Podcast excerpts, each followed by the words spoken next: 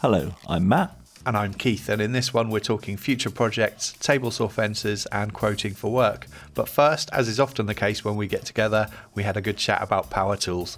We hope you enjoy the episode.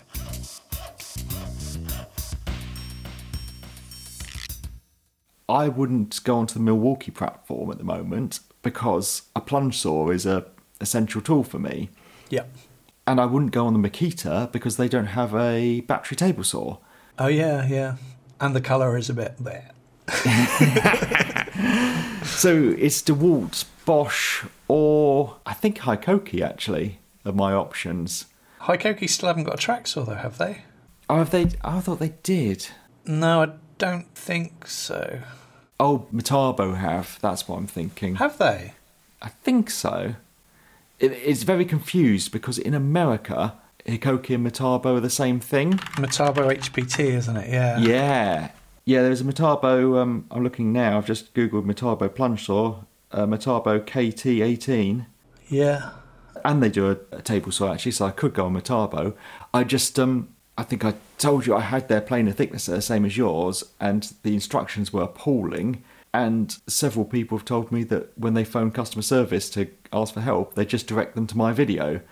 Oh, really? And then I had a, a, problem with my table so I got from them and contacted them. They didn't even bother replying. I contacted them again, going, Hey, I'm the guy that made a video about your tool that you're directing people to me. I think I just asked them a question and they didn't bother replying. So, like, nah, I'm not getting their stuff. When I was working with Hikoki years ago now, they basically had a schedule of when tool releases were coming out, and they, they mm. basically implied that it would be out within a couple of years. They've not put one out, and neither have Milwaukee. And it just makes you wonder why. Like, there must be a huge market for people wanting track saws. As a carpenter, I can't understand why you'd be on that platform. It's such a essential tool now. If you're a carpenter hanging five doors a day, yeah. the best way to cut those doors is going to be with a plunge saw rather than a circular saw. Cutting worktops. Yeah. Anything really. And Ryobi are releasing one now as well. Yeah, I saw. So I think they're the same company as well. Well, they're yeah they they're all part of Techtronic Industries or whatever it's called right. TTI. So, and and there's a lot of rumours about TTI putting out the Ryobi track saw so that they can get feedback and then improve the Milwaukee track saw. Oh, I thought the Milwaukee one was just round the corner. Yeah, no, I'm very much picking my next tool brand on the one that has all the tools I want. I should imagine a lot of people do. I would probably go with DeWalt mm-hmm. if I was starting fresh. But yeah, trend. I don't know why the, the tools are quite. They, they are cheap and they feel cheap.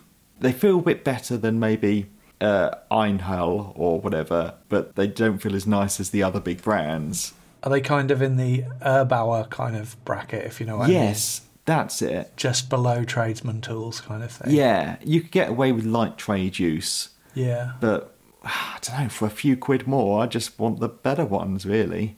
So it's a very small market, I think, that. The DeWalt track saw also runs on the rails in both directions, doesn't it? Or yeah, something. it got some nice. sort of party trick like that. I watched a review. I think it was um, a skill builder do one, and I forgot what the American one, Tools in Action or something. They did a big, like twenty minute long videos comparing them all. The DeWalt always comes out last on the track saw, but then their table saw's the best. So that's but that's the thing with every tool brand, isn't it? There's no tool brand that everything they make is the best. The Makita track saw is supposed to be very good. I really love it, but then um, a couple of days ago I watched a video by uh, a channel called Tools and Stuff, um, and it was the comparison of the new Makita 40 volt plunge saw versus the two times 18 volt battery one that I've got. Yeah, and it really outperformed the 18 volt times two one, which mm. it was twice as fast at cutting Wow. The motor's so much more efficient. So yeah, I, I kind of watched that video and thought, oh, now I want that one, but kind of still in limbo until I know whether Milwaukee are going to be releasing one or not because I still yeah. have that dream of just getting down to one battery. I like the DeWalt FlexVolt, as in you plug it into a 54 volt tool, it works, but you can plug it into an 18 volt tool and it works. I think that's. Yeah. There's no point being on one battery platform and then there's two different batteries on that. Mm just because the tools are the same color. And it's yeah. a bit like I've got, I've got the 12 volt and the 18 volt now, but I like them both. They both have their own uses, I feel. And I think you're on 18 volt and 12 volt as well, aren't you? Yes, yeah. Yeah. Um, actually, the Hikoki 36 volt and 18 volt worked in the same way as well. You could use the 36 volt batteries on Ah, the 18 that's volt clever. tools. Yeah, so it's a very similar thing, I think, between flex volt and multi-volt, whatever it's called. Mm. So I don't know if the Makita's the same. I would imagine it would be. I kind of feel what me and you do is not that demanding, is it? If you're on the job site all day, you want really good battery life and lots of power. If the cut takes slightly longer, doesn't really matter to me. Yeah, I, I would agree in most instances. The only thing for me that I would want that extra power is usually the plunge saw again, because if I'm Mm. cutting through a two inch thick slab of beech, the Makita does sometimes struggle with that. That's why when I saw that 40 volt one, I thought, wow, that, that would be nice.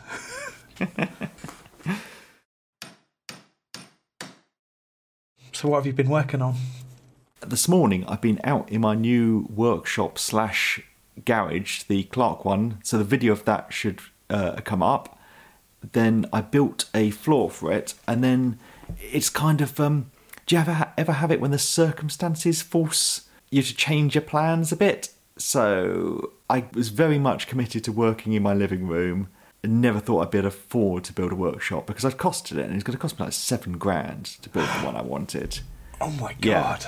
Because timber prices literally are double what they were Wow. when I built the last workshop.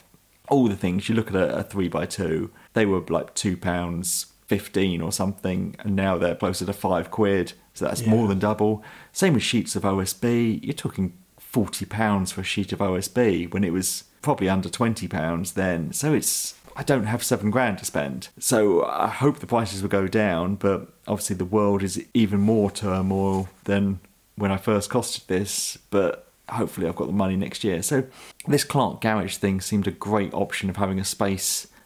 I quite like working in my living room, and it's nice to use the hand tools. But when you need to cut down a sheet of uh, um, plywood or um, MDF, it's nice to be able to go outside and do it. Yeah. I put down the weed proof membrane onto some very gravelly soil and I was like, that'd be fine to stand on. Uh, I don't want to take my workbench out of the living room because I still want it in there. I'm going to build a garden table. So I thought a normal table is about 60 centimetres high. No, 70 centimetres high, sorry. My workbench is 90. I'm going to split the difference and go for an old fashioned, like, kitchen table of about 80 centimetres. So you can sit at it and you can actually work at it. I like that idea. So I'll make a garden table, have it in the garage, make it out of treated wood, have it in the garage, put a bit of ply on top so I don't damage it, and then when I'm done with it, it can go in the garden and be a garden table. Then I decided, oh, I'm going to bite the bullet and actually build a floor for inside the workshop. So I've done that, and that video will be out this week. And then uh, Axminster reached out to me and wanted to send me their new path system for cutting holes. So actually, I need to build a proper bench. So now I had all the timber for this table. All the plans changed. I don't need anymore. So I've been building that table this morning because I've got the wood, and having a garden table will be nice. But I find that sometimes you have these big plans, and then just the, everything else changes around you, and you don't need to do that thing anymore that you spent a Mm. hundred pounds on material for. So yeah, it's going to be. I'm going to be working in two different spaces. I think I'm going to have a machine shop, which is outside, and then a hand tool assembly bit, which will be inside. Uh, Nice. Maybe apart. Well, in the winter anyway. In the summer, I might do everything out there. Are you investing in another vice then for the new table? I might uh, have a tool company that would send me one.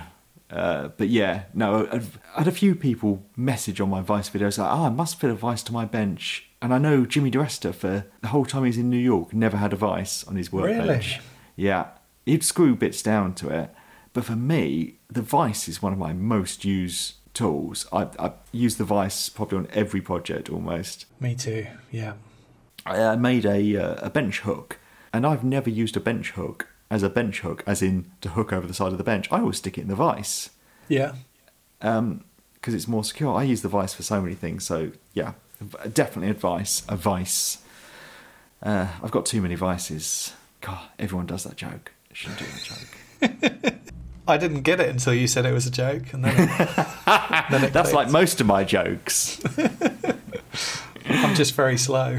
Uh, so what have you been working on this week? So I've just finished a project that I've been meaning to do for a while. I obviously built a new desk for my office a couple of months back. And since then, I've had a pile of stuff in the corner of the room the printer, loads of stationery, and stuff that I needed somewhere to put. And uh, I started building this cabinet. I had a vision in my head of what how I wanted it to look to complement the desk, and I did a drawing. And then I went out and worked out how much plywood I had to build it, and I just didn't have enough because all of the offcuts of birch ply that I had were in different thicknesses. So I had some 6 mil, some 15 mil, some 18 mil, and some 25 mil. And I, I, was kind of juggling it around thinking, well, the top panel could be 25 mil, but then I'd need the side panel. Uh, it's just a bit of a nightmare. Um, so in the end, it feels like a, a project unlike any other project I've ever done before because there are a lot of different features that I feel could work as independent videos so I'm thinking I'm kind of rather than just doing one project video encompassing the whole build, I'm thinking of doing one project video focusing on the main part of the build, two separate ones focusing on some features of the build. So one of which is making the most out of offcuts of plywood, and the second one is be careful what I say because I don't want to give away the content of the video, but it's uh, an unusual use of Festool dominoes. So, did you have enough plywood, or did you have to remortgage the house and buy some? I didn't buy any, and that's uh, kind of going to lend itself well into this video about. I don't know what I'm going to call it yet. It's probably going to be something along the lines of being thrifty with plywood. I used a um, Sheetgood calculator thingy this week actually because I never normally do because I I never worry about it that much because I'll always use the bits anything left over but I had to buy some OSB for doing the floor of the workshop. And I would have used 18 mil, but it was so expensive. I thought, can I get away with 12 mil? And actually, 12 mil has been absolutely fine. And I can always put a subfloor on in the future if I want to. But I, I worked it out, used one of these things, and uh, to give me the most efficient cut pattern. And uh, it, yeah, I never normally do that, but it worked quite well. Cool. Was that an online tool? Yeah, it was. I can't remember what it was called. There's loads available, and I, I do you remember when I was building a, a garden room for a friend that um, we downloaded an app to do it as well. Just because, especially if if you're not a woodworker, you don't want any bits left over because you're just going to take them to the tip. Me and you would keep everything, and you know it will get used. What have you got between centres then, underneath the 12 mil ply? I presume you've got a frame underneath, have you? Yes, uh, a four by two treated frame. Uh, I've done 600 centres. Apart from the last one, I've nudged over a bit so that the sheets fall in the middle of the centre. And then I've got noggins all along. Um, but yeah, I don't know. Maybe if I had big cast iron bits of machinery, it'd be, be another, need something else. But I can always, in the future, put another 9 or 12 mil OSB going the opposite way on top or put a, another floor on. But yeah, no, it seems fine and the, my living room is a concrete floor with um, laminated floor on top. Yeah, it kills my feet. Mm.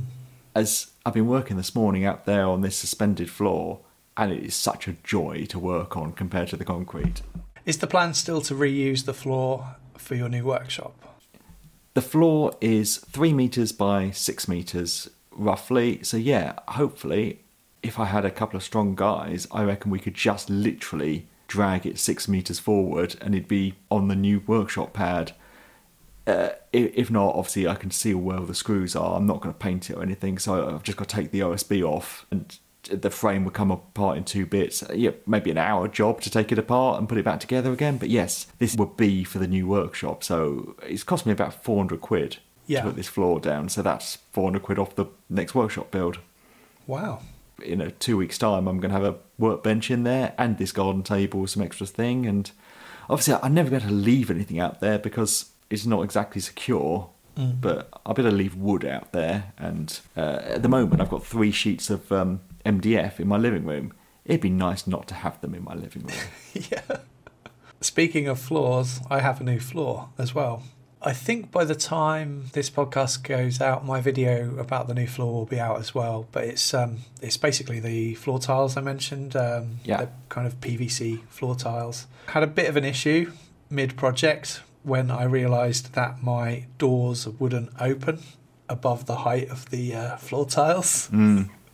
So that was interesting. Well, that's why you have a track saw. Well, that's not too far from the truth, actually. um, had a few challenges, but it's down and it is amazing. Because I've been doing that new printer cabinet this week, Mm. just being able to sweep up without the headache of uh, only sweeping in one direction. I know it only sounds like a trivial thing, but when you're working in there almost every day, it's such a nice thing just to be able to sweep up and not worry about that sort of stuff. So, yeah. And what about your feet and knees? Is that so much better on them? I don't know if I've noticed a difference so far because obviously now it's a three millimeter thick rubber matting and then a seven millimeter thick PVC tile on top. The PVC is actually quite dense. It's um, quite hard, but it does have some bounce to it. So at the end of the video um, about the flooring, I actually do some durability testing. Um, I pour some polyurethane glue and solvent stains and all sorts of other stuff, and I drop a hammer from ceiling height onto the tiles as well. And in the footage, the hammer just bounces; it doesn't do any damage whatsoever. So that Mm. kind of demonstrates that it is. It would be easier on the feet. Um, maybe I just haven't had a long enough day in the workshop to notice yet because this project has been quite stoppy and starty because I've had various other things to do um, over the past couple of weeks. I've got a new, brand new PC. My laptop was really struggling because I got the latest version of the editing software I use, and since then my laptop just hasn't been able to keep up. So I put a lot of time and effort into researching what the best combination of PC parts would be, with the help of Gid Joiner actually, because um, you wouldn't expect him to be a technical whiz kid maybe, but he really knows his stuff when it comes to PC components and stuff like that. That amazes me. He seems like a pretty low tech guy, as in I think he films everything on his phone, doesn't he? Mm. He's got loads of high end effects packages for his editing software and all sorts of stuff, which, Ah. yeah, he, he's really into that stuff. And um, he's been giving me loads of help and advice. So we've built this, well, I say we, my brother has kindly built me this PC using all of the top components. And it absolutely flies. Editing now is just so much easier. I should have done it months ago. Oh, it makes life so much more enjoyable there, doesn't it? When you don't have to fight technology to get it done. Are you still using an iPad for editing? Yep. Uh, I've got an iPad Pro. Obviously, it was a big expense. Well, I expect your PC costs more, but I love it. I, I can sit on the sofa with my feet up and edit videos with a stylus, and it works so well. I went away for the weekend the other weekend, and I would not have taken my laptop, but I slipped my iPad in, and I'd taken the camera because I was away doing some filming, and it meant I could edit the videos while I was away. Yeah, no, it's great. But yeah, probably no one else is interested in video editing software. That's so, true. uh, Yeah, we shouldn't go too deep on this. This episode is sponsored by ITS. They have a sale running at the moment from the 11th to the 28th of March with thousands of huge deals on power tools, hand tools, garden tools, workwear, and more. Next day delivery, seven days a week when you order by 7 pm on its.co.uk. Now, you might have seen I had a day out at ITS recently. Their head office is really impressive, and their stores are like an Aladdin's cave for tool fans. So, thank you, ITS. Another thing I've started thinking about is potentially building a fence for my table saw to replace the fence that's on it because I just don't get on with it at all. I kind of wish I'd made more of a big deal about the fence issue when I made the table saw review video that I made a couple of years back when I first got it because over time I've realised that it just doesn't stay true um, to the blade. Every time you lock it, it tends to skew slightly away from the blade, presumably as some kind of safety device so that the workpiece doesn't snag in between the blade and the fence. But I just find it Really? really frustrating. And, and I know it doesn't really affect the accuracy of your cuts as such, but when I had my DW745, the DeWalt, and hmm. also the Milwaukee contractor saw, I was able to set up the fence so that it was perfectly in line with the blade. And uh, I know some people prefer a little bit of runoff, but Yep. I, I like it to be perfectly straight. Um, Agreed. and I just can't do that with this fence, and it's it's starting to really grate on me. So I've started thinking about doing some kind of self-build fence. But the trouble is, my skill set when it comes to things that move and more mechanical type things, The engineering stuff. yeah, seriously lacking. I think you've probably got a bit more skills in that area because I've seen you restoring old machines and all sorts of stuff. I don't know. I've watched many videos about building table saw fences because it's something I've been very interested in doing because you can buy a table saw for a hundred pounds and it will work fine. It's the fence that's terrible. I mean, a table saw is a pretty simple thing. It's a flat surface with a spinning blade. The Mhm. fence is essential, and the fences are terrible. Um, a lot of the videos, well, I'm sure you've watched them as well, involve welding, and that's a skill I don't have. And I'm certainly not going to get into welding while I'm in a tent. I think that would go horribly wrong. I'd have a lot of holes in my walls. Um, so I had the Milwaukee table saw, which I thought the fence is just excellent on that. And I also had the Axminster upgraded, I think they call it a bandsaw fence. I think it's like, it was like 120 pounds. I got it off eBay for like 40 quid. It was excellent. Just undo two bolts and you could move the whole thing and it locked down. It was really good. And I had that on my Bosch table saw when I was back in Hampshire, and it was the best table saw setup I ever had. I had it built into a table and just just a fence that works every time. That you pull the handle, it stays square. It's just great and lifts off easily as well, which I like to get it out of the way. But yeah, you see all these American, is it the Biesemeyer style fences? They they just look great. A lot of the, especially old European table saws, they have really short fences that stop about halfway through the blade as a mm. safety feature. But I like a long fence that goes way past the blade. What was that word you just said? Biesemeyer. Yeah, I think Google Beesmeyer. How do I spell fence. that? I have no idea. I can't spell. So Biesemeyer, you'd have never guessed this, is B I E S E M E Y E R. Right, I need to look at that because I've never heard of it. I, and this is probably because I haven't really done enough research on it yet. But the only fence video I've ever seen was the John Heisz plywood fence that he did. I think he did two actually, two videos about it. I was contemplating even buying his plans. I've never I've never bought plans for anything ever before, but because I am mechanically or engineeringly challenged, um, I think having a set of plans there to see what John did in the situation would help me to design my fence. So I might invest in his plans. When you had your Axminster, was it an eight-inch saw? Your cabinet Axminster. Yes. Yeah, I got that, and then because it's all they did, and then like three months later, they brought out the 10 inch version. And if they'd said to me at the time, I would have probably waited and gone for the 10 inch. I'm with you. I uh, when I went from the DeWalt DW745 to the Milwaukee, I've really missed that that extra cutting depth. And you you get a bigger motor to go with that because you need it. So, what was the fence like on your Axminster? Did you have any issues with it skewing away? I just wondered if it was a similar setup to mine. No, it seemed to work fine. It was the biggest complaint I saw on the website. I always read the reviews, Yeah. and people moaned about the fence not being strong enough. And you always see people push at the end of the fence to see if there's any flex. But if you're putting that much pressure on the fence at the end, I think you're probably doing something wrong. Yeah, it's really not needed. So, no, it was fine. The handle was plastic, which felt a bit cheap, but that's just nitpicking. The upgraded fence, as I say, I had before, was definitely better. The Milwaukee DeWalt style ones are amazing, but this was a, a good fence. I had the saw for about a year, or maybe a year and a half. Yeah, never had a problem, and I really liked how you could um, take the auxiliary fence off to do the thin rip cuts. Do you have one that does that? Yes, yeah. And I've started thinking as well that that's a feature that I want to incorporate into my build because I have that um, auxiliary fence fitted 95% of the time because it means I can cut really thin things and the crown guard over the blade Yeah. doesn't get in the way. So I kind of want that to be a permanent fixture. But also sometimes you kind of want a bit of extra height on your fence. So if, if I was making a if I was doing a resawing cut, then I would want to take that auxiliary fence off um, and possibly even make a taller fence. So I'm starting to think that a self build fence that's designed to do exactly what I want it to do is, is going to be the only way that I'm going to be happy. But like I say, it's not really my skill set. And also, I think it's the sort of thing that I'll probably have to build two or three times until I'm actually happy with it. So I kind of want to build it out of rubbish material first because I know that the first one is going to be useless.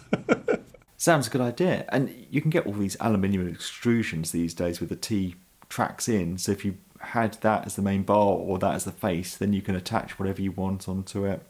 Yeah. I wonder if you spoke to John, if you said, if I buy your plans, are you happy for me to like build your plans on video? Because that might be quite interesting. That sounds like a win win situation. I kind of just want to use his plans as a reference. I want to take ideas from it, but make the fence my own because I've also got the added complication of that the other side of the fence needs to double up as a fence for my router table. Of course. So my requirements are quite bespoke, but I think I could probably get the general concept of what John did and tweak it to suit my needs. And obviously, I'll call out John in the video. I, I got mentioned in a John Heisz video a few weeks ago. Oh, was it on one of his rants? It was, yeah. what had you done? I had a proper fanboy moment. I was just watching his scrap bin channel on a Sunday, as I usually do, and then I suddenly heard my name, and it's like, I like sort of grabbed Ria. John Heisz just mentioned me. it was basically, uh, I think Steve Ramsey put out a video with Matthias Wandel about how project videos are dead, and I kind of posted a comment I can't remember what I said exactly, but I was kind of implying that I make project videos because A, it's what I want to do, B, it's what my viewers tell me they want to see, and C, I don't really get the whole chasing numbers thing, making videos about 10 tips to do this and that when there's no heart behind that kind of video, in my opinion. Mm. And it's very rare that I post a comment on a video but for some reason I felt compelled to do it. And John talked about the comment I made in his video, um, which, as I say, was a huge surprise. And uh, I commented on his video then just to say thanks for the unexpected call out or whatever. Spoke a bit more about the project videos being dead thing. And he came back with a really nice comment after that as well. It's just, yeah, made my day. yeah, I don't mind people moving away from project videos because it just means more diversity in content. Uh, we've all got to find our niche. I've started this Badger Bites thing because I wanted to talk about these other subjects, but I don't want to stop doing build videos, so I've just put them up as extra little bonus things almost. But uh, yeah, there seems to be a real phase of these tips videos at the moment. But I mostly watch builds, as in woodworking videos. That's what I want to watch. Uh, maybe we just lack ambition or something. I don't know. But I would rather, you know, the, the reason I wanted this to be my career is because I get to do exactly what I want to do mm. when I want to do it. You know, chasing numbers like that is just I don't know. It just doesn't interest me. But yeah, I was listening to the Making It podcast, and they said they were talking about TikTok because they'd been to Workbench Con and did a whole talk about TikTok, and basically they were saying when you want to learn how to grout your bathroom, TikTok's not searchable. Right. You can't search videos. I never even I've never tried. So when you want to grout your bathroom, you do not go on TikTok and search how to grout your bathroom. And mm. I hmm. don't think you do on Facebook, and I don't think you do on Instagram. You do on True. YouTube. Yeah. So there's always going to be tool reviews, how to build a shed type things. There, people search for those, and there's always going to be a demand for that. I think Steve Ramsey's point about project videos starting to be in decline is because obviously there are so many build videos already.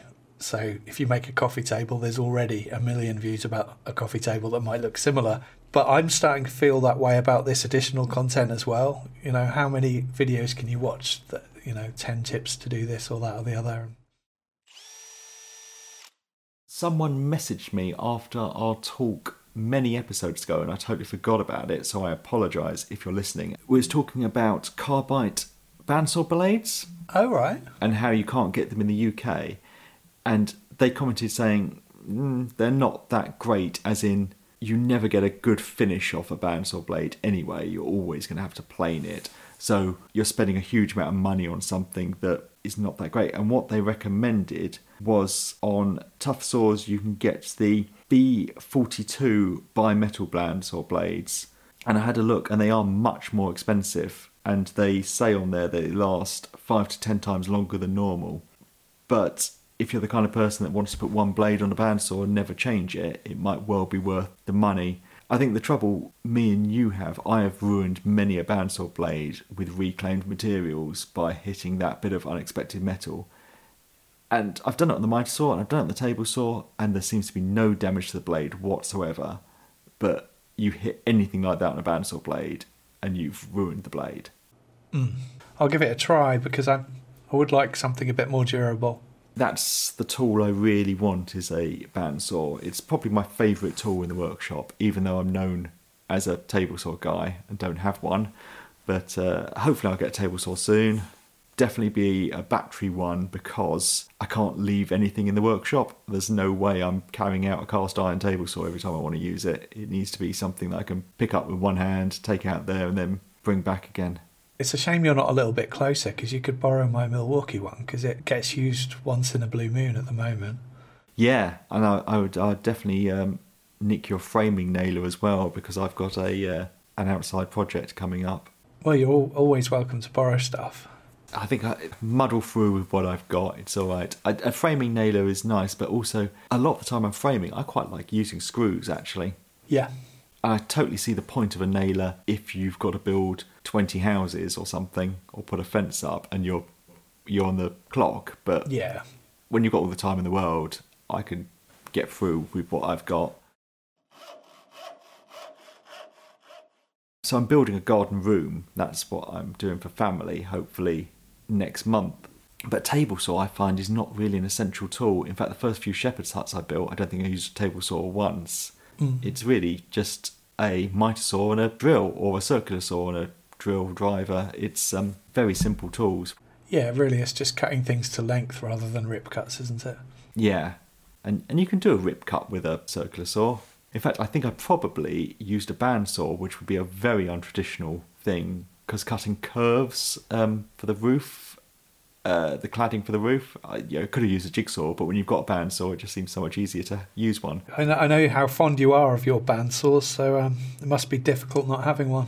Yeah, it it, it is. Uh, it definitely affects my projects as well, and I suppose that's quite an interesting thing. Going back to minimal tools, it really affects the things you build. Yeah, but that that's not necessarily a bad thing, is it? Because I think sometimes having constraints can actually inspire you to come up with creative ways of getting around the issue. So even though it might feel like a hindrance sometimes, I bet in some ways it's actually inspiring you to be a bit more creative. Oh, I think definitely. I think uh, necessity is a good uh, driver of yeah, how to do things, and I Yeah. like finding ways around it. As I say, I had no interest in being a hand tool woodworker until I started working in my living room, and the necessity of doing that, uh, and I've quite enjoyed it. It's I think the wood whisperer describes himself as a hybrid woodworker. And I think I'd probably go for that now. If I need to resaw a bit of material, I don't want to spend half an hour with a panel saw going through it. There's there's better ways to do it. And same with a, I'd quite like to get a thicknesser again. I had a Metabo, which is exactly the same as your Elektra Beckum one. There's no way I want to be wheeling that out to the workshop and bringing it back in the house because they weigh a ton. Yeah. So I'd probably get a lunchbox planer. Well, they're, they're heavy enough, but I could carry that outside to use it and bring it back in and put it away again. What I probably need to do is fix up my shed so I can put things in that. I'm the same as you, really. I mean, I, it's very rare that I reach for a handsaw nowadays, and yet a hand plane I use in almost every project, and chisels I use in probably almost every project as well. There's certain hand tools that I really feel do jobs that you can't do with power tools, whereas sawing, not so much. No. I mean, I was watching Robin Clevitt with his hinge jig and even using the router to cut the, the, the mortise for the hinge. He still gets a chisel out to square the corners up. Mm. okay, you can get specialist um, hinge chisels, but it's still a hand tool. Actually, I suppose the other way is you can get hinges with rounded corners now, can't you? So you can just use the router. But there's still definitely a place for all these things. If I haven't got the tool to do it, I don't like the solution to be I'm going to buy the tool. I like to find other ways around it. Otherwise, I'd have uh, drum sanders and two different Festool dominoes and a lamello and everything else. Yeah. Everyone commented last time it looks like I'm sat in the bin. For people that are listening, not watching, I've got like this shield for my microphone, and it's this um, semicircular thing, and I'm right behind it, so it looks like my head is popping out of a, a, a bin or a cage. But I'm sat on my sofa because I don't have a desk yet. But what I'd like to do is I've painted the backdrop behind my workbench a nice badger grey. So I want to get a stool and probably actually sit at my workbench and actually have the nice backdrop to sit this rather than on the sofa. It's quite uncomfortable actually. But um, Yeah, don't worry, everyone. I'm not in the bin. but I've never made a three-legged stool, so that's something I'm quite interested in doing. I don't know if I've ever made a stool, but it's a project I've got on my to do list because I'd quite like to make some kitchen stools for our kitchen counter, but also I'd really like to have a workshop stool. I've never had a workshop stool, and um, I'm thinking one on casters might be really nice. And, and I was thinking along the three legged lines for that potentially, but I haven't got around to drawing it up or anything. I had a workshop stool and I hardly ever sat on it, but what I found it really useful is like just as a mobile pedestal because it's quite high. So if you've got pieces stacked up by the table saw, I'd put them on the stool and it was just an extra mobile surface. But I've looked at a lot of three legged stools and people have these I forgot what they're called, but they cut a mortise on a dowel and you put them on the drill and they shave away that and it's like, oh, that looks a great top. They're expensive, Yeah. but I quite fancy making like a traditional three-legged stool. Cutting a mortise on a dowel, I'm just trying to figure out. It's like a pencil sharpener. So you put your dowel into this pencil Oh, sharpener and I'm it just you. turns down the, Yeah. the end of a dowel and then you can drill a hole in the other corresponding piece. I can't remember who it was. It might have been Matthias Wandel use like the chisel as the blade Yes. to kind of twist it through and plane it off. It's very Yeah. clever. Yeah, maybe I should do that. I- saw someone the other day doing that with a plane iron as well. Yeah, so I could make my own. That'd be cool. But then I don't know how you spin the dowel. yeah, because it wouldn't fit in the chuck of a drill, would it? No, it'd have to be a pretty thin dowel. But these actual mortise making bits, they're they're not adjustable ones I've seen. So if you want to cut a one inch mortise, you need a different size for each one. So and they're like 80, 90 pounds each. Uh, tenon, sorry. Why am I saying mortise? That's probably why I'm confusing everyone. I see. Tenon yeah. cutters. I might get one because I could make a few things. I'd quite like a bench and a stool. Or you could just build a foot powered lathe. That's true. I could, couldn't I? I would like one. I quite fancy. This is fantasy time when I build the new workshop to have like an outside area at the back. So maybe the roof of the workshop continues two meters past the workshop, Like an overhang. like an overhang and held up with a couple of posts, or like a porch, I suppose, but it'd be on the back, and then have a little outdoor work area where I could have. I've always wanted to build a shave horse Yeah. and a workbench out there. My living room workbench would go out there nicely under the little covered area. Be quite That'd nice. be nice. Yeah. Yeah, I like working outside. Me too. It's just so much harder to film. It is harder to film, especially with the sunlight and yeah, trying to get everything exposed correctly. And then the sun goes in, and then the clouds come over, and yeah, Yeah, and the mic sounds terrible because it's windy. yeah. It's it's uh, it's nice to actually do it, but it's terrible to film it. So we talked in the last episode about pricing your work, and I've been reading some heated discussions on Facebook around quoting for work and to what extent you should break down your quote price. Some people are saying that you shouldn't break down in detail because it gives the customer an opportunity to kind of nitpick specific lines in the quote and say, oh, you're paying too much for your timber or whatever. And others say that you should break down your quote because it gives the customer a bit more peace of mind. Um, my stance on it would usually be not to provide a breakdown, but to provide one if asked. And I say that because on occasion I've asked tradesmen to give me a breakdown of the price. And it's not because I want to nitpick. So, thinking back to when I got a quote for our bathroom work, which went into installing the toilet, installing the bath, installing the sink, remove old radiator, replace with customer supplied towel rail, build small stud work wall to bring shower out level with old cupboards, install supplied glass blocks, tile and grout all exposed walls. So it just lists everything line by line and then at the bottom it gives a price. So what that invoice doesn't really allow me to do is to say, well hang on a minute, I could build a stud wall and I could do the tiling myself.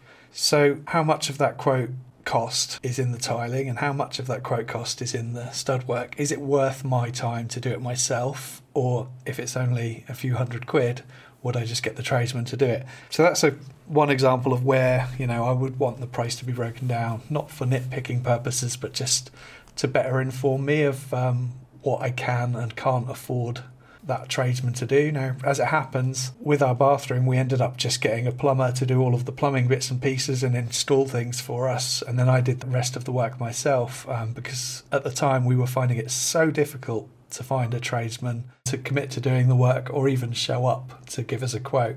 Yeah, it is. A, it's so difficult to get people at the moment. So was labour a separate line in that? Thinking about it, as we were providing all of the materials ourselves and the quote was purely for doing the work, Yeah. then I guess it was all labour. labour. Yeah. Yeah. Yeah. I guess with more kind of tradey jobs, you kind of have an idea what the labour should be. And there's even websites that will tell you how much a job should cost within reason. If you're more of a woodworker, I watched a video the other day about this American chap. It was a Business Insider type video, and they were interviewing him, and he's selling river tables for $60,000. Wow. I mean, epoxy is expensive, but it is expensive. His labour was not two hundred pounds a day on that, was it? So if he was to actually put work out his labour, it might be two thousand dollars a day. You wouldn't want to put that in an invoice because someone would look at it and go, two thousand dollars a day in labour is ridiculous. But people were very happy to pay sixty thousand dollars for the table. Mm. So I don't know. Sometimes it's best just to have a price, and they don't need to know what the breakdown of that price is. That's that's the price. If you want to buy the thing, that's what it's going to cost. I think maybe for more kind of creative, almost arty pieces like tables, maybe for retiling a bathroom, you want to know. So it's it's complicated, isn't it? When I just moved house, so the solicitor had uh, quoted me a price, and then they invoiced me, and they broke some things down. So they added on printing costs, postage costs, all these things that came to hundreds of pounds. It just annoyed me because when I invoice a customer, I don't go, oh, and it was um, sixteen pounds for the postage and the stamp, and it's just incorporated into the price. Yeah. And I think if they just put it all in the price, I'd have gone, oh yeah, that sounds reasonable. But just going thirty pounds for printing, it's like yeah, kind of taking the mick a bit. That's just the cost of being busy. There was no way of not having that, so that is in your price. I feel. But generally, on quoting, personally, I would just break down labour and materials and leave it at that. If the customer wants a breakdown of the materials, then I will give it to them because I would have done the work to price it up anyway, and I don't have anything to hide. If they want to start nitpicking line by line and say, there's an issue here with the price for timber, then that for me would be enough of a turn off of that customer to, to make me not want to do the job anyway. And um, I think sometimes weaning that out of the situation early at a quotation stage can be a good thing. Yeah. One thing I think people get confused on is VAT as well. I've seen people put VAT on when they're not VAT registered because they've downloaded an invoicing or quoting template and it has that section in. So they think, oh, I'll put it in. But if you're not VAT registered, you do not need to put the VAT bit in. I think I made that very mistake on one of my first ever invoices. And I showed it to my dad just to get his opinion. And he was like, Why have you got VAT on there? You're not VAT registered. I felt like such an idiot. Yeah, well, I, I, we probably all done it because you just download the template and you think, well, there's the box there, I've got to fill it in. My bathroom doesn't have an extractor fan in it, which could cause a bit of damp. I mean, obviously, I open the window, but it's not the same as sucking the air out. Um, and it's not something I feel I can do myself. I don't have an SDS drill, and to be able to cut, I don't know what how big a hole they are, hundred mil. 100 mil. Yeah, is it a core cutting bit or something they call it? Yeah, them? Yeah. I kind of feel the bit's probably expensive. The Time I bought the bit and the drill, I might as well get someone to do it, and I just don't fancy doing it. Especially with the whole drill uh, kickback thing. What's Yeah, that twist- called? Yeah, the wrist breaker. Yeah, yeah. and and there's the wiring in and all that malarkey. So, but the neighbours having his bathroom done, so I'm going to talk to their plumber. Kind of while they're here, they might as well tack on to the end of his job, just putting a hole in my wall. Um, but yeah, to get someone to come out and do a small job like that, because you can't get a handyman to do it really, because they're not going to have a core cutting bit and an SDS drill. They want to put a shelf up. Yeah, they'll probably price the core cutting bit into the job, I should imagine. Yeah, and maybe they haven't done it before. You want someone that knows what they're doing when they're drilling holes through your wall. But they have no interest in doing a, I don't know how much it cost. I'm thinking two hundred pounds Mm.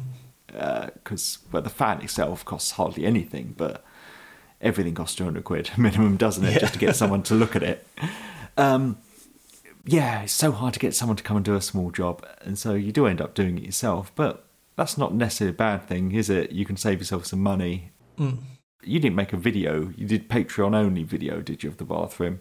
I did a series of Patreon only videos focusing on each stage of it. And then at the end, I did a video showing the whole bathroom from start to finish on my main channel as well.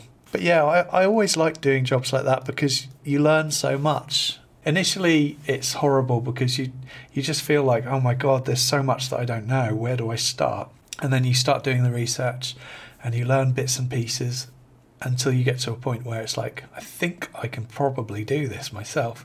And then when you do it, it's like, wow, sense of achievement. And, you know, I, I like pushing myself out of my comfort zone to try and achieve new things because then you've got that knowledge for, for future jobs if you don't forget it anyway. I tend to forget things. I, I agree when I'm doing it for myself because there's no real jeopardy. If I mess it all up, I've wasted some time and some money. But if I'm in someone else's house doing it, then I'm ruining someone's life because they've got a ruined bathroom. But yeah, I stress about doing it for someone else. I've got to build this garden room for family, and I was kind of stressing a bit about it. And then I've just thought it all through and worked it all out and drawn plans. And like, oh no, it's going to be fine. And now I'm looking forward to doing it. And um, it doesn't really affect them because it's just in the garden. But when you're doing something in someone's house, you did the kitchen worktops. I don't think I could do that. I'd be too nervous about um, something going wrong in someone's house. I've got to maybe do a pagoda uh, over a carport, but it's a double carport, so that's that's a big span, Yeah. and so they're going to need to be big posts. And I was thinking, I don't think I'd even be able to lift the posts that need to be that. If they need to be eight by eight posts, say, Mm. maybe maybe they don't. Maybe they could be six by six posts. But even that, trying to lift them into a hole that's concrete is like, I don't think I'm going to be able to do that on my own. I need help, and then if I'm getting someone to help, maybe I should just get professionals. I mean, You got to pick your battles, haven't you? Yeah. I would be surprised. I mean, how big a span is it? Because I would have imagined even a 4x4 post. Because I think the, the risk of sagging and stuff with the rafters on top is probably more yeah, of they a need to be. You'd six to be- by twos at least, yeah, aren't they? I would have thought so. It depends how big how big you're going. I mean, I used six by twos on my pergola, and that's only an eight foot span, which Yeah, and I kind of thought a four by twos will be fine for that. But when I spoke to Gid, he kind of convinced me to go for the six by twos. So that's Two what I ended car, up doing. Two, So two car cars. widths. I think you probably need eight by twos. But I think there's some span calculators online that might be worth checking out. I can't use joist hangers either because they just look horrible. It's got to be exposed. I don't mind the look of joist hangers. I quite like how they look, but that's probably unusual because I've got a few comments on my pergola of um, the joist hangers ruin it. I can see why you wouldn't like the look of them, if that makes sense. I don't think I'd personally mind because I don't mind like the industrial look and anything that's got a purpose. I quite like seeing the purpose. I'm interested in Mm. that. But this is for my mum, and I don't think she'd she'd want that. What have you been watching this week, Keith? Following our video about pricing, I saw that the Natural Workshop posted a video about pricing too, and he's just posted a second video about CNC pricing as well. But there are a good couple of videos, and uh, yeah, we'll we'll leave links to those in the show notes. The other video I'd like to mention is that latest Bish Bash Bosh video about the lamps. I thought they were brilliant. I've not watched that yet. That's on my watch list, so maybe I'll watch those tonight.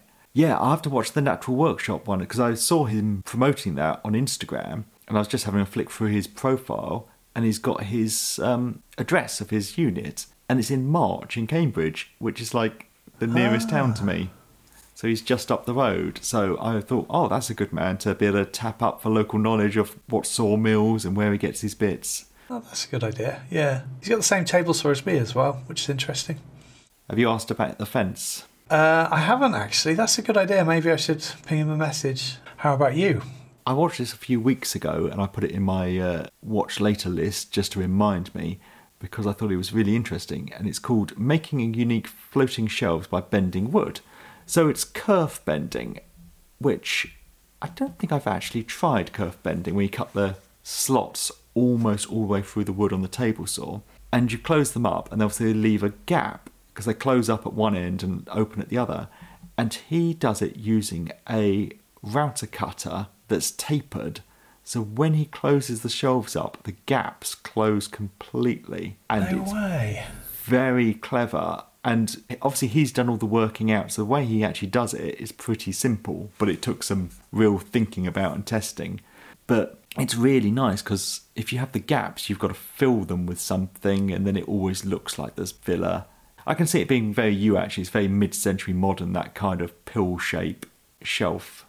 That's cool. It's a similar concept to what I've been thinking about for some bedside tables that I need to build in future because I want that curved aesthetic. But the way that I was going to achieve the curve was uh, a bit hacky, if I'm honest. Right. so um, I'll check out that video. That that looks really cool. That, that's so clever using a tapered router bit for that. Thank you for listening. You can find Keith on YouTube by searching for Rag N Bone Brown and me by searching for Badger Workshop. We have a Patreon page if you'd like to help support us in making future episodes of the podcast. Link to that in the show notes. And we have a Workshop Banter Instagram and Facebook page if you'd like to get in touch, which is at Workshop Banter, all one word.